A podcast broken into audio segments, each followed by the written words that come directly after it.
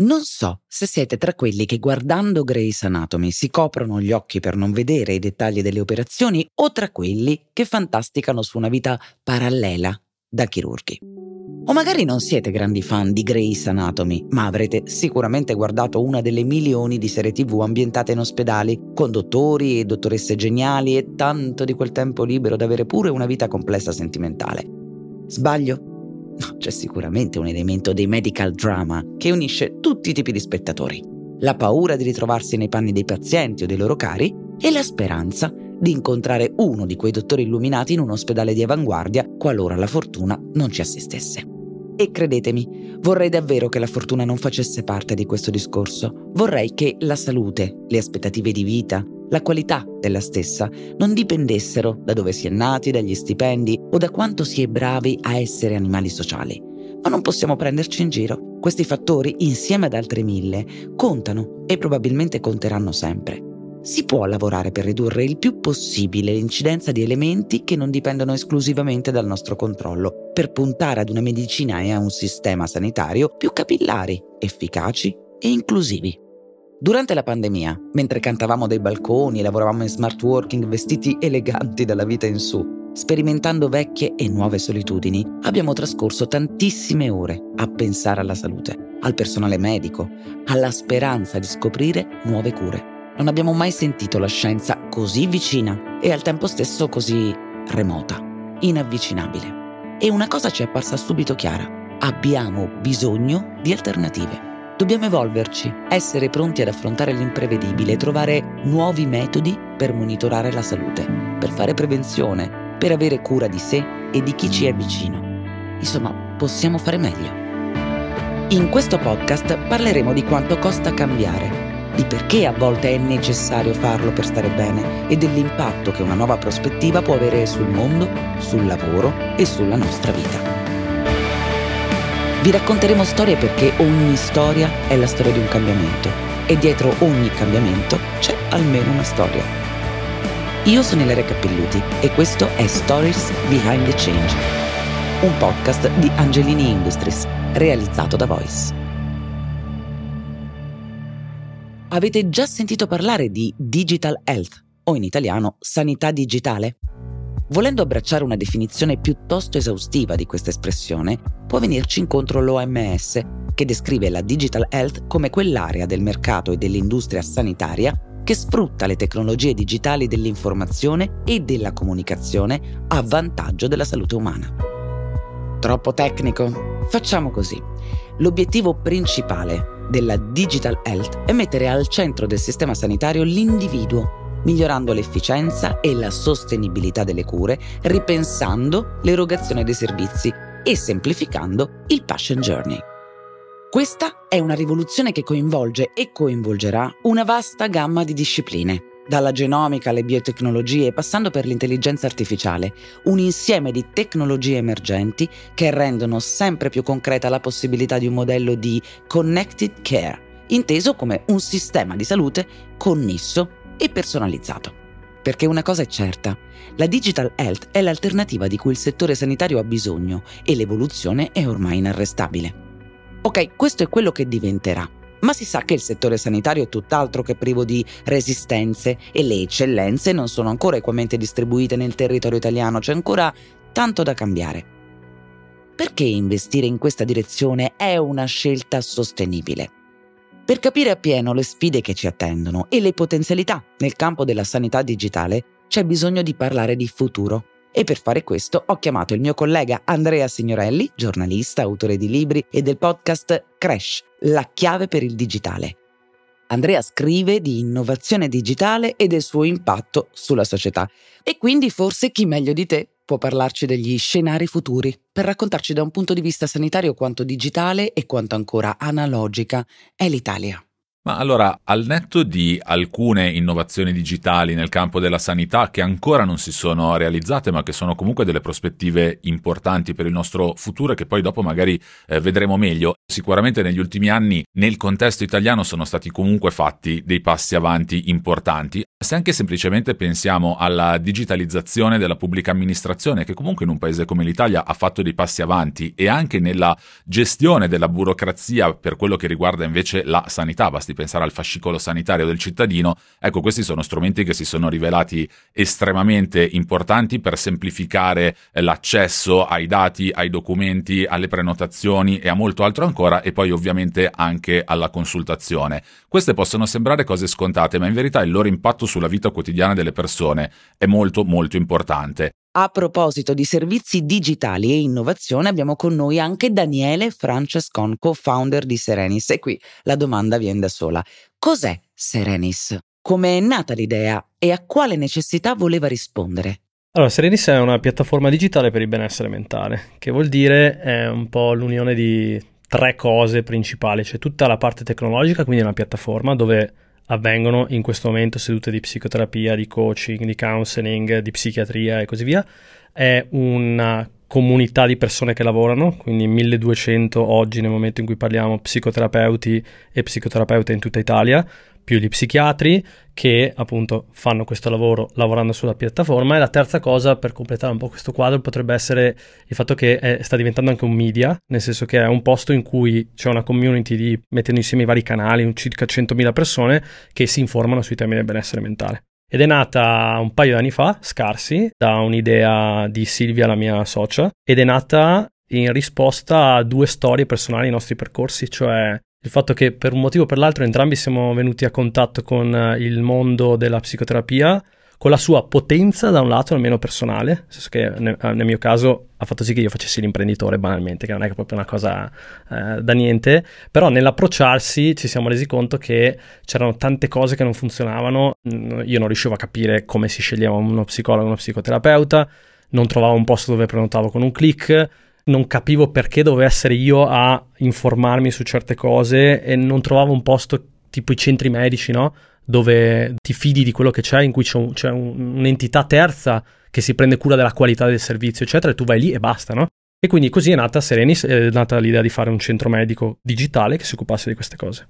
E poi a un certo punto sulla vostra strada arriva l'incontro con il partner di investimento Angelini Ventures, la società di venture capital applicata alla digital health e al biotech di Angelini Industries. In uno dei momenti più tesi e belli da un lato, ma eh, necessari, che è quello di raccogliere i soldi, ok? Perché Serenis stava andando molto bene e quando le startup vanno molto bene nei mercati come il nostro, più cresci, più ti servono soldi e, e quindi eh, abbiamo fatto il fundraising. In quel momento, tra l'altro, avevamo quasi finito le nostre ricerche, poi ci siamo incontrati con Angelini che ha eh, visto la startup, gli è piaciuta e quindi ti parlo di ottobre dell'anno scorso. E ci siamo piaciuti per tanti motivi, a loro spero sia piaciuto il business, immagino, eh, a noi è piaciuto il fatto di avere un partner che, come dire, portasse anche tutta la solidità e di affidabilità da un lato, quindi il fatto che Angelini ci abbia scelto ci ha reso super orgogliosi, siamo stati il loro primo investimento in Italia, ci ha portato anche tutto l'accesso a quelle che sono le loro competenze e un sacco di progettualità che spero di potervi raccontare che siano pubbliche quando succederanno, però ci sono sinergie che vanno un pelino oltre la parte economica, mettiamola così. Torniamo ad Andrea. Andrea, quali sono i wearable, i dispositivi indossabili che oggi hanno maggiore impatto sulla società e quali aspettarsi per il futuro? Sì, se parliamo del presente, proprio dell'oggi, è evidente come la diffusione comunque degli smartwatch abbia comunque rappresentato qualcosa di importante anche in campo sanitario. Banalmente la possibilità di avere eh, sempre il proprio polso, il proprio battito cardiaco tracciato attraverso applicazioni che sono in grado di monitorare eventuali irregolarità o eventuali problemi è comunque qualcosa di utile. Ovviamente nulla che possa sostituire il medico, nulla che possa andare a girare così l'approccio corretto rispetto alla sanità e alla salute, ma comunque dei dispositivi che possono avere una loro utilità per questo, per il monitoraggio della qualità del sonno e per molte altre cose. Se andiamo a vedere il futuro immediato, allora sicuramente parliamo di wearables, anche se magari indossabili è una parola grossa perché non sempre, non ancora sono così comodi da indossare. Però per esempio la possibilità di utilizzare i visori per la realtà virtuale, soprattutto in questo caso parliamo di training, di addestramento, della possibilità di facilitare l'addestramento dei medici, di porli magari in situazioni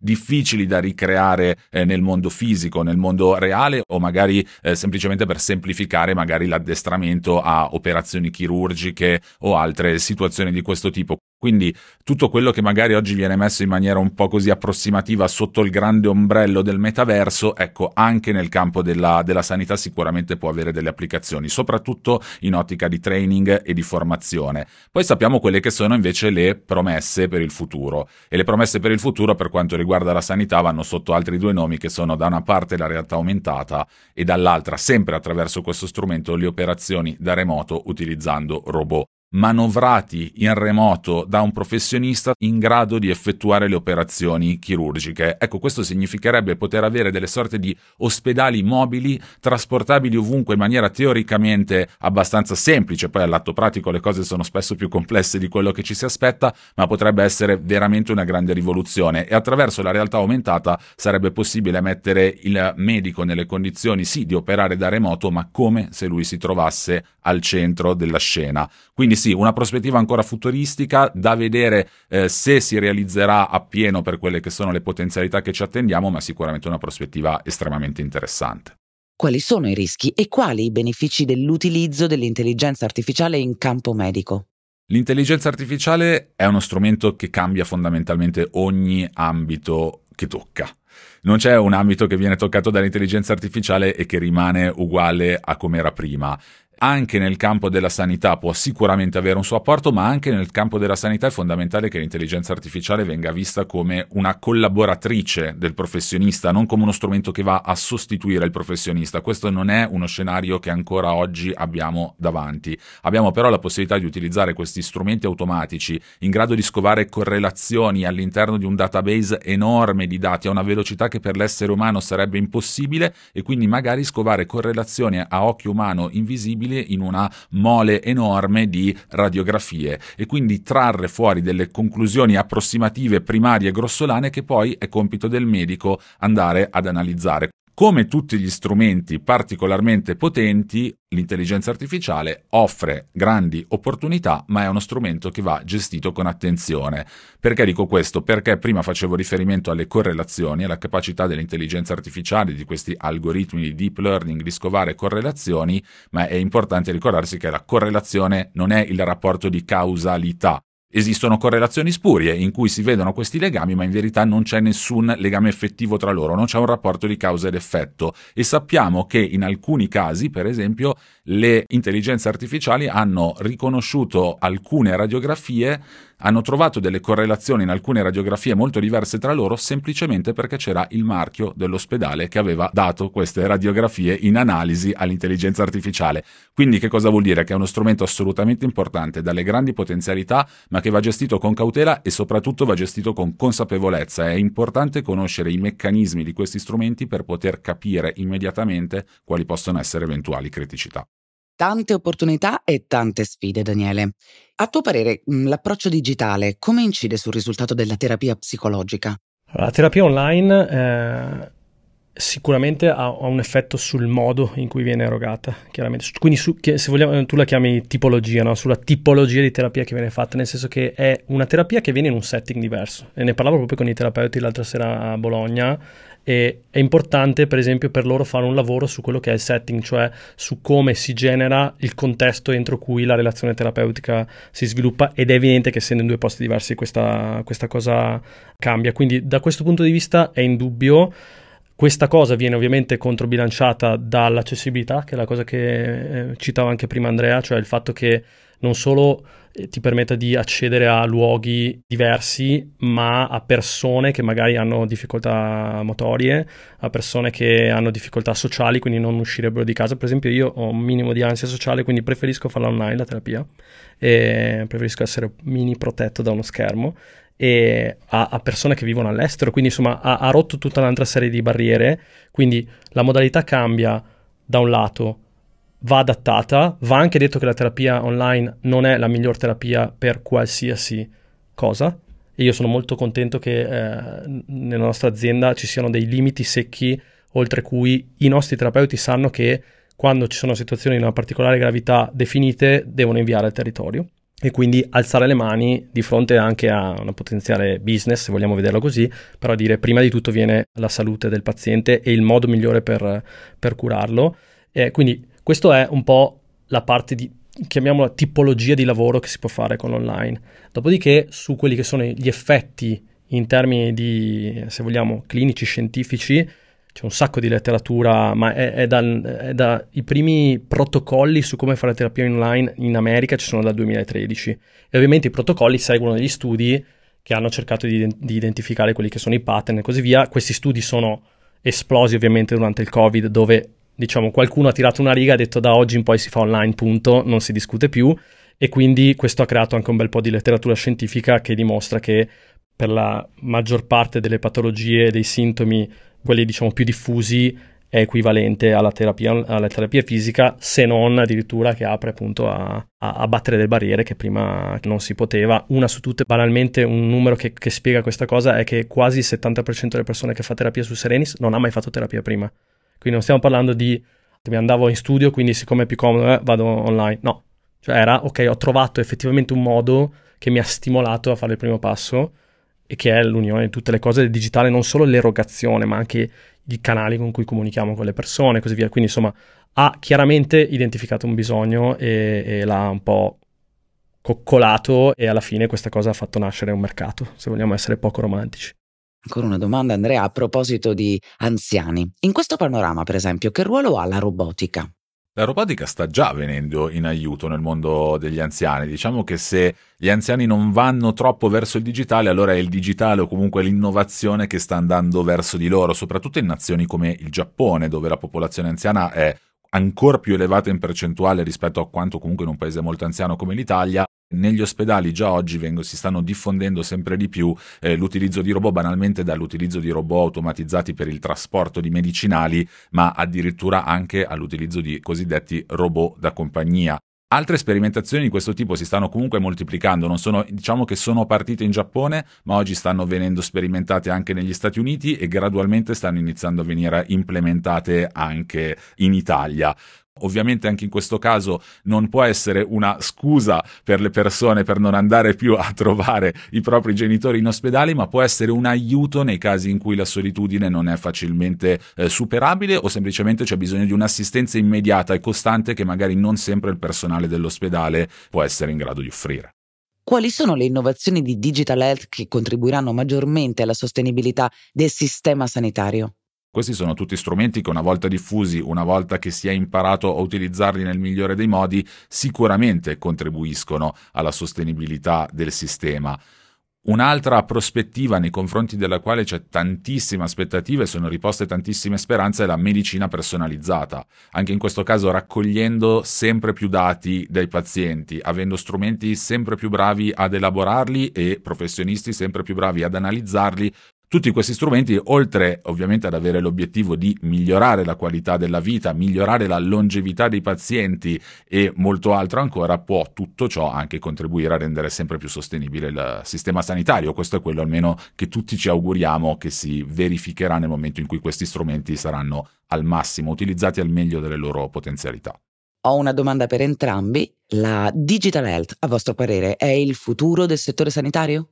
Sì, ci sono dei fenomeni strutturali in corso evidenti, tipo l'invecchiamento della popolazione, tipo la scarsità di professionisti della sanità, tipo la digitalizzazione che avanza sempre di più, quindi anche se vogliamo c'è anche un lato aspettativa, lato paziente di utilizzare un certo tipo di strumenti anche nel rapporto con pubblica, il pubblico servizio. Cosa ti permette di fare il digitale? Di disaccoppiare l'erogazione del servizio rispetto al tempo e al luogo in cui deve avvenire. Quindi se io non ho in quel momento un professionista, che può erogare quel servizio e ho 10 pazienti a cui devo cercare di farlo nel minor tempo possibile o addirittura contemporaneamente, a quel punto intervengono il valore vero del digitale, cioè nel dire posso scalare la qualità di un servizio e mantenerla così com'è erogandola a prescindere da quanti professionisti ho in quel momento disponibili. Secondo me questa cosa qua arriverà, sta già arrivando nei paesi anglosassoni banalmente, almeno nella, tutto quello che è legato al benessere mentale arriverà anche da noi, ma questa dinamica si applica a tantissime altre professioni, come citava prima Andrea,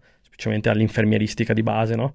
Quindi sì, per me sì tutto si sta digitalizzando, qualunque cosa, dall'istruzione eh, al mondo degli uffici, all'intrattenimento, il digitale è uno strumento pervasivo che pervade qualunque ambito offrendo, come abbiamo detto, tantissime opportunità, soprattutto nell'ottica di un miglioramento del servizio, ma anche nell'ottica di un miglioramento della sostenibilità, nella possibilità di erogare il servizio e offrirlo, come si diceva prima, anche dove magari prima non era così accessibile per questioni appunto di difficoltà motorio, per questioni perché semplicemente si vive in luoghi più isolati, quindi molte barriere, molti ostacoli che il digitale per sua natura permette di superare facilmente. Consci il fatto che siamo appena all'inizio di questo processo processo che ha tantissime ancora step davanti a noi per arrivare a quello che oggi ci immaginiamo sarà il nostro futuro, sarà il futuro della sanità digitale.